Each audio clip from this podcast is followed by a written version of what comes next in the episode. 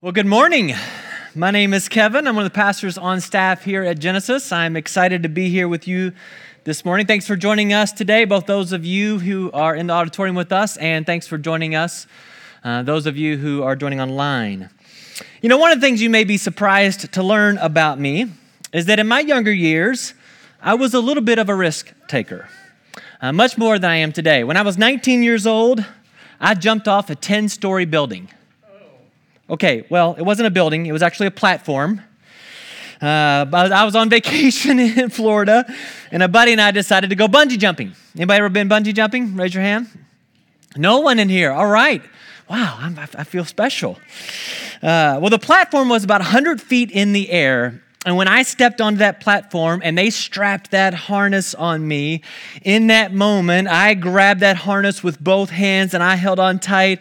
And all I can remember thinking is, I hope this harness works, right? I think I remember turning to the guy next to me, like, this isn't your first day today, is it? Like, you know what you're doing here, don't you? And they have you step to the edge of the platform. And when you do, the platform actually tilts forward a little bit. And so there you are.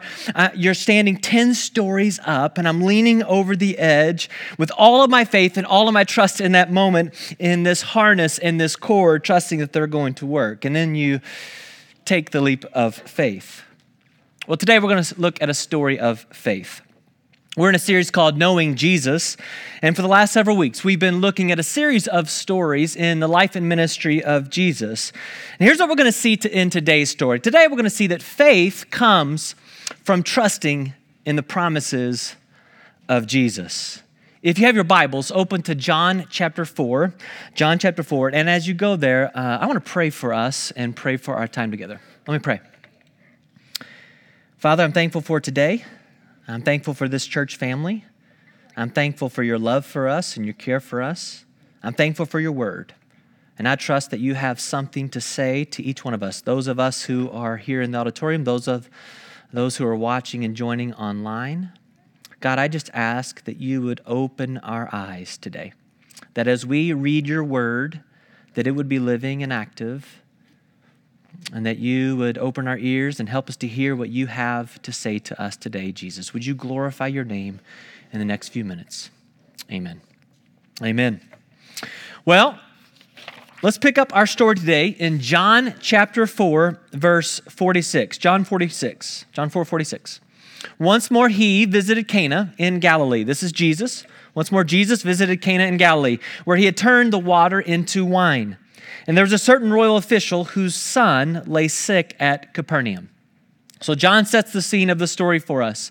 Jesus returns to Cana, where he had turned water into wine earlier in his ministry. We looked at that several weeks ago. John tells us there's a royal official with a sick son. And this man is likely a Roman citizen, probably serving in Herod's court in Capernaum. And as a royal official, he is a man with power and influence. He has some wealth and resources. He has some level of success and achievement under his belt. But this man has come to realize something that so many of us have also realized. There are some needs in our life that no amount of wealth or resources can meet. He has a precious son who is sick. And as we'll see in just a minute, he's so sick that he's close to death. You know, nothing will drop a parent to his or her knees like a sick child.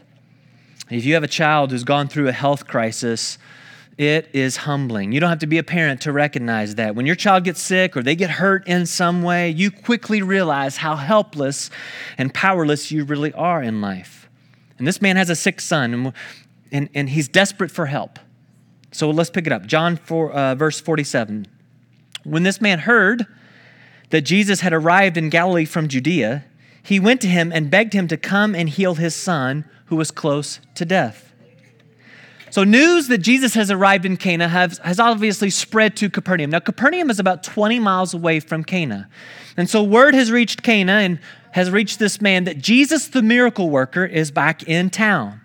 Now, as a royal official, as a Roman royal official, he would have had access to the best medical care that Rome could provide. And yet, despite all of his money and his influence, despite great medical care there in Rome, he, uh, in, in the Roman world, he couldn't, he couldn't heal his son. He couldn't save his son. And so, why not try the Jewish carpenter, the miracle worker from Nazareth? You know, when you're desperate for help, you'll try anything, won't you? One commentator writes this Here is a royal official, a man of high standing, stooping down to seek the help of a lowly carpenter from Nazareth. And so he comes to Jesus and he begs him to heal his son. He begged. The, the word there says that he repeated, he asked again and again and again. You can just picture this father desperately throwing himself at Jesus' feet, begging him to come save his dying son. You know, this is, this is kind of what causes many of us to turn to Jesus for the very first time. You have a significant need in your life that you can't meet. And no matter how hard you try, no matter what you do, you don't have the power to deal with it. You try everything else, and then you think, well, I might as well try God. I might as well turn to Jesus for help. And so you come to Jesus wondering if he can help save some part of your life. Maybe it's a broken marriage that you can't fix. Maybe it's an, an addiction that you just can't break. Maybe it's a financial hole that you can't dig yourself out of. Maybe it's a mistake that you just can't go back and undo.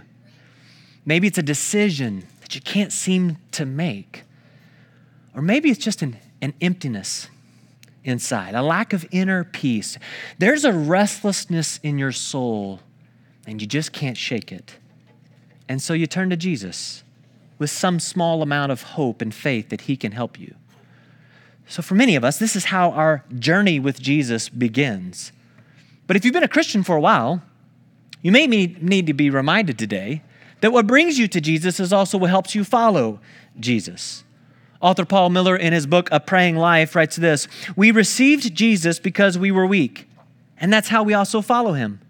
We forget that helplessness is how the Christian life works. So, Christians, we're to let our weaknesses and our helplessness lead us back to Jesus every single day. So, if you're anything like me and you're feeling overwhelmed in this season of life, let it lead you to Jesus.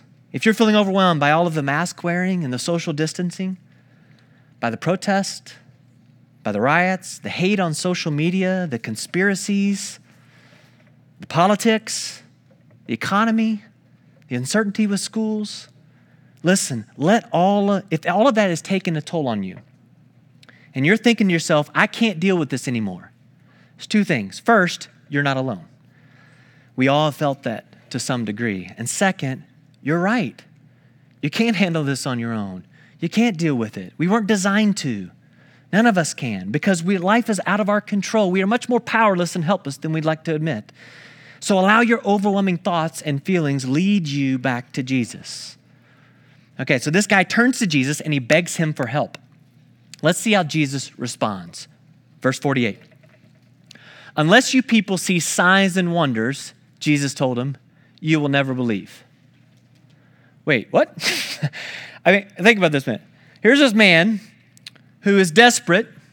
He's urgent for help. He, he's seeking this, he has this urgency. He's help, he's seeking Jesus for help. He has this need in his life. And, and he comes to Jesus, begging him to come help him. And then Jesus, this is how Jesus responds. It, seems a bit aloof, right? It seems a little bit insensitive at first. Like, come on, Jesus, what, what kind of response is that?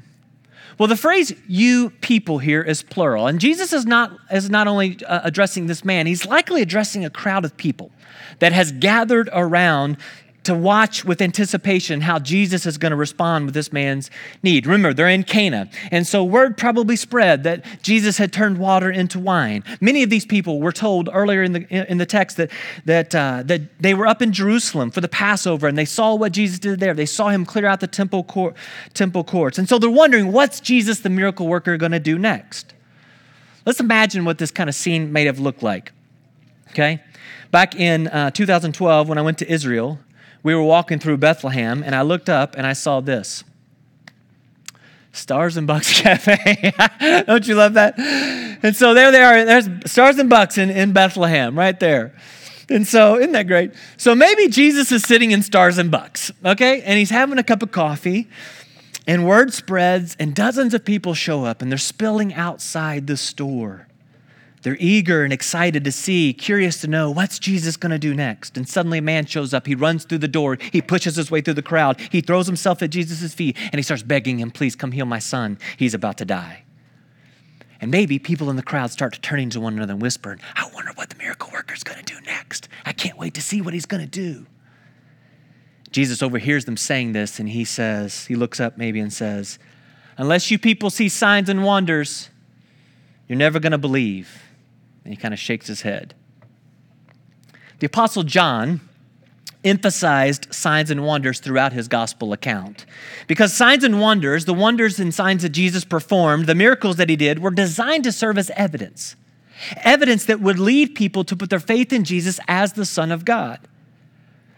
Now, if you're not yet a Christ follower yet, but you're wanting to learn more about Jesus, you're exploring Christianity maybe, wanting evidence is a healthy part of that journey. It's a healthy part of the journey toward faith in Jesus. You just don't want to stop at the evidence. Author Josh McDowell wrote a classic apologetic book called Evidence That Demands a Verdict. And in it, he walks the reader through a, a series of different uh, categories of evidence for Jesus. And you need to know that the Christian faith is based on solid evidence, but at some point, the evidence demands a verdict. Because if you're not careful, you can fall into this seeing is believing kind of faith. You need Jesus to do something for you in order to have faith. This seems to be the kind of faith that this crowd has in Jesus. They want to see him do something miraculous. And so Jesus kind of corrects them and rebukes them. He's not being rude or harsh, he's actually doing the loving thing. Because Jesus doesn't want this crowd uh, or this father or us, for that matter, to place our faith in evidence because the evidence is ultimately designed to lead us to faith in Jesus. Well, the father hears the challenge, and here's how he responds. Verse 49 The royal official said, Sir, come down before my child dies. This can be translated, Sir, come down before my little boy dies. He persists. And here's how Jesus responds. Verse 50 Go, Jesus. Go, Jesus replied. Your son will live. Go, your son will live. This father has been asking Jesus to come with him, right? But now Jesus kind of flips it around and says, No, you go on home, your son will live. Why don't you imagine with me this moment, this, this, this dilemma that this father must be in and what he must feel in this moment? Does he demand more evidence from Jesus at this point? Does he ask for some kind of proof that his son will live? Or does he just, is he just supposed to take Jesus at his word and go?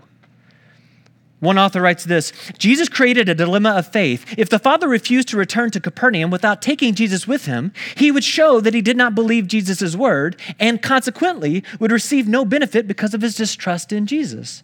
On the other hand, if he followed Jesus' order, he would be returning to the dying boy without any outward assurance that the lad would recover.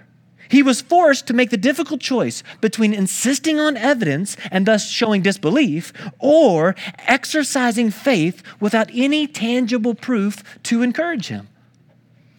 This is the dilemma of faith. Isn't this the dilemma of faith that we as Christians face on a daily basis? We have to choose who or what are we going to put our faith in? Where do we place our faith? Will we put our faith and trust in Jesus and his promises? Will this guy trust Jesus and his promise? Let's see. Verse 50. The man took Jesus at his word and departed. So he takes Jesus at his word and he leaves. He heads back home. And imagine what this journey home must have been like. He's headed back home without Jesus.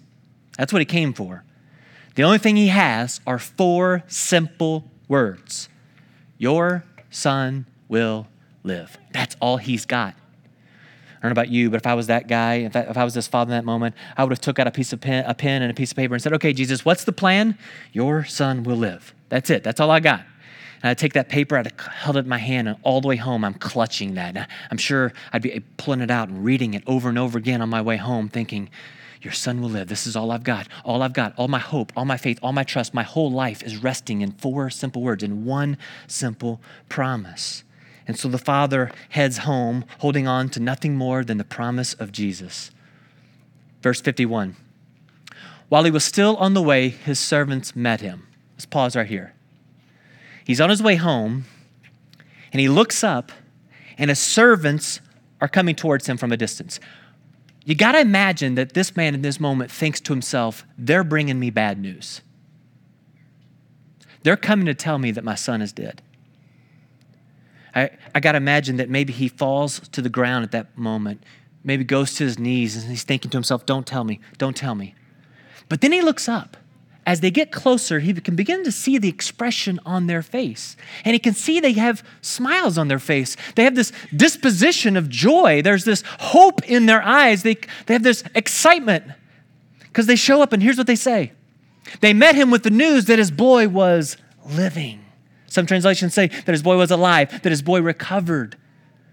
The father inquires. When he inquired as to the time when his son got better, they said to him, Yesterday at one in the afternoon, the fever left him. Then the father realized that this was the exact time at which Jesus had said to him, Your son will live. So he and his whole household believed. Isn't that awesome? That's our story for today. A man turns to Jesus, begs him for help. Jesus gives him one command and one promise. The father obeys Jesus and he heads home with only one thing in his hands four simple words His son is healed. And notice that his faith grows, right? He first comes with a little bit of faith, believing that Jesus could help. Then he has the faith to at least take Jesus at his word and head home. And eventually his faith takes root and he shares his faith with his family, and his whole household and family believes. Now, here's the question I want us to answer for the rest of our, with uh, the time we have left. Why did the Apostle John include this story in his gospel? It's not because it was just a cool story about Jesus. John included this story because this man is an example of the kind and quality of faith that God wants for you and for me. Let's go back to the climax, kind of the turning point of the story. It is verse 50. This time I want to look at the ESV translation. John 4:50 in the ESV reads this. Jesus said to him, "Go, your son will live." The man believed the word that Jesus spoke to him and went on his way. This is the point of the story right here. This is the message of the story.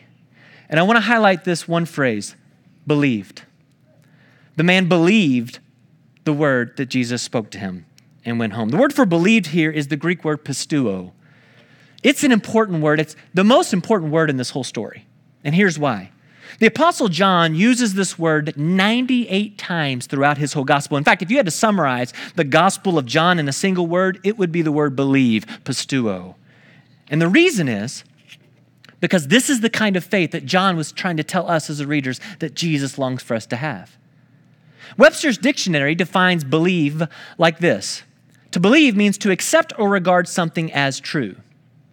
And pisteuo means to accept or regard something as true, but it means much more than that. The word is a verb, not a noun. Here's what I mean by this. Follow me here. Pisteuo belief is not a decision of belief in the past, but it's an ongoing act of believing. It's a belief that is living and active today. So, for example, if you've ever flown in an airplane, you made a decision at that point in time to get on the, on the plane believing by faith in the law of aerodynamics. You believed that the plane was safe, that the pilots knew what they were doing, and so you exercised your belief or faith by stepping on and flying. But if you never fly in an airplane again, then your belief in the law of aerodynamics and your belief in airplanes is a past tense noun belief. Meaning, you can say you believe in the law of aerodynamics, but if you don't have to exercise that faith on an active, ongoing daily basis, then it's a noun, not a verb. On the other hand, if you take medication every day in order to stay alive, then your belief or your faith in medication is a living, ongoing, active faith and believing every day. For example, individuals who are organ transplant recipients. Say you needed a heart transplant and you receive a new heart, you have to take medication every day for the rest of your life in order to suppress your immune system so your immune system doesn't attack your heart and so that you don't die. So every day, when you take that medication, you are taking that medication in faith, in pisteuo belief. It's an active, ongoing, life giving faith every day. This is the kind of faith and the quality of faith, if you will, that God calls us to. And this is the whole reason why John wrote his entire gospel. In fact, towards the end of his gospel, John actually summarizes his whole book for us. In John chapter 20, verse 31, here's what he writes He says, These things are written. Every story I wrote in my gospel, the story of the royal official son, these things are written. I wrote this so that you may believe, pisteuo, that Jesus is the Messiah, the Son of God, and that by believing, you may have life in his name. Our story today is a great example of a man who had pisteuo belief in Jesus. And that's the kind of belief that leads to eternal life. Now, what is eternal life? Eternal life doesn't begin when you die. You don't believe in Jesus just to get a ticket to heaven when you die. So when you die, then you take your ticket and you use it and you give it to Jesus and then you get to go into heaven. No, eternal life is heaven coming into your life the minute you believe in Jesus. Eternal life is heaven coming and living in you today, influencing every part of your life. You can have eternal life today, living in you, influencing you every day. You know, the gospel of Jesus Christ is that we've all sinned, we've all turned away from God. And separated from God, we are dead in our sins. We are, we are on a path to spend eternity separated from God in a place the Bible calls hell. But here's the good news God loves us so much that he sent his son Jesus. And Jesus never sinned. He never turned away from God. He obeyed God all the way to the cross where he died for our sins. He died for your sins and mine. He lived the life we couldn't live, and he died the death that we deserve. And John said that for those of us who believe in Jesus, we receive the gift of eternal life. But how do we access that eternal life? How do we, how do we, how does it impact us on a daily, tangible basis? Today, how does it get into our hearts and our lives? It's through faith. Ephesians 2 says it this way For it is by grace you've been saved through faith. And this is not from yourselves, it is the gift of God. Listen, there's nothing you can do to earn your salvation. In Christ, your sins are forgiven and your righteousness doesn't matter. You come empty handed to Jesus, and by faith, you believe in Jesus, and it's by grace that He saves you.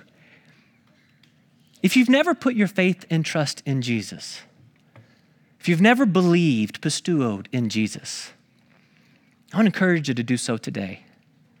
All it takes is just calling on Jesus in prayer and telling Him, Jesus, I thank you for dying for my sins. I trust that you are the Son of God and I'm putting all of my faith and my belief in you. I want to have eternal life in you. Now, for those of us who are Christians, we need to be reminded and encouraged that we have access to heaven on a daily basis. And how do we access it? We access it still through faith. Faith comes from trusting in the promises of Jesus every day. Every day we have an opportunity to exercise our faith. We can have a strong faith and experience eternal life every day by trusting in the promises of Jesus. And in this chaotic season of life, we're going to have to hold on to those promises of Jesus tightly and to clutch them, just as that father held on to Jesus' promise on his way home. I like how William Barclay describes the kind of faith we need in the promises of Jesus. He says this It is the very essence of faith that we should believe that what Jesus says is true. So often we have a kind of vague, nebulous, wistful longing that the promises of Jesus are true. But the only way we really enter into them, catch this, this is important.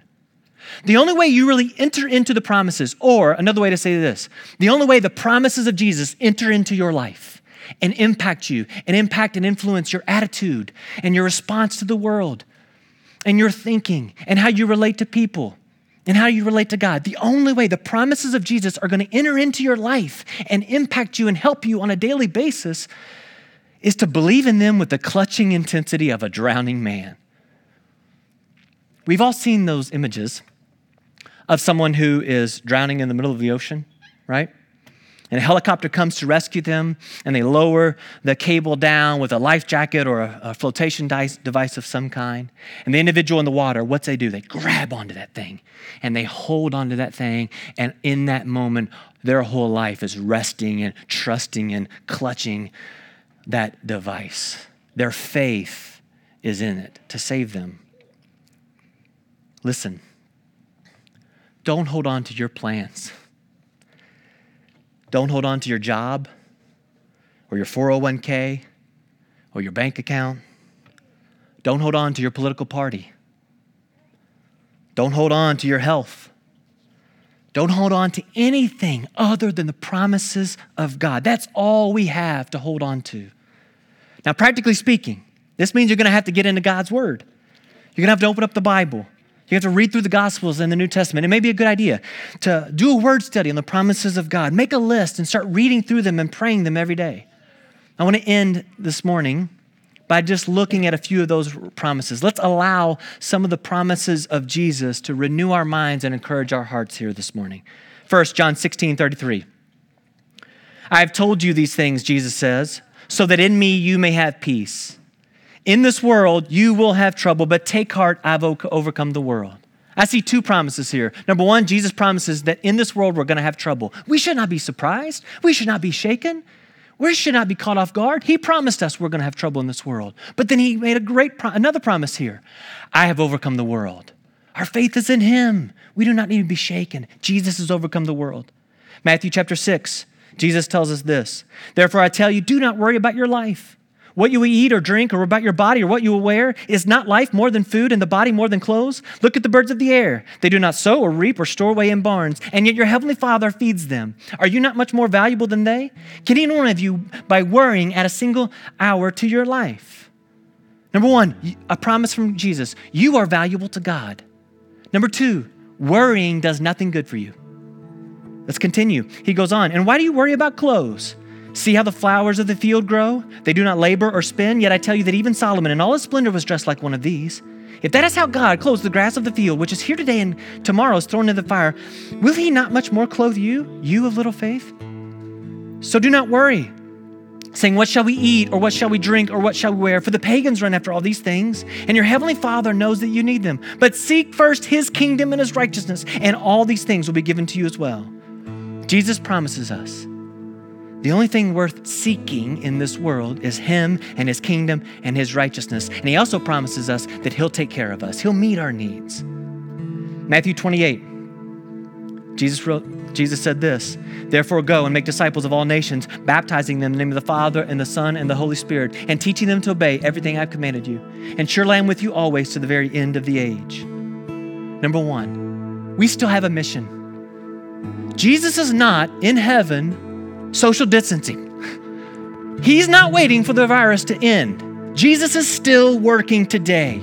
He's still wanting to bring people to faith in Him. He's still wanting Christians to grow in Him. He still wants you and me to live on mission and to make disciples. And He promises us that He'll be with us, that He'll never leave us and He'll forsake us. In John 14, Jesus writes, "Do not let your," uh, Jesus says, "Do not let your hearts be troubled. You believe in God, believe also in me." My father's house has many rooms. If that were not so, would I have told you that I'm going to be would I have told you that I'm going there to prepare a place for you? If I go and prepare a place for you, I will come back and take you to be with me that you will be where, also where I am. My kids and I looked at this the other day. By the way, shout out to my kids. I said, kids, do you know that Jesus promises that for those who put their faith and trust in Christ, that those who are in Christ, that He is preparing a room for us in heaven? Here's another promise this world is not our home. We do not need to get comfortable and settle down and want things to go back to normal. This world is not our home. Our home is in heaven. And Jesus promises one day He's going to come back and He's going to take us home to be with Him. That's what we're looking forward to. That's what our hope is on. That's where our eyes need to look up and gaze at.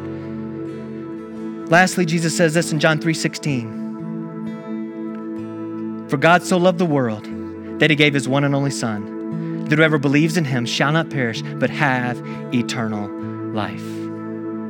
God promises us that he loves you and he loves me. And he loved us so much that he sent his son, that Jesus left heaven and came to earth. And he promises us this that whoever believes in him, whoever puts their faith and trust in him, has eternal life. And we can experience that kind of life right here and right now if we will trust in his promises.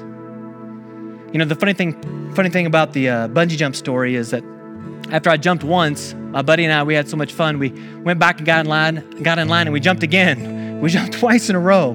Now, I would never bungee jump again today. I would never do that today. Because at 43 years old, I'm thinking, I don't trust that harness and that cord. It's not worth it. But I trust in the promises of Jesus. Let's believe these promises, church family.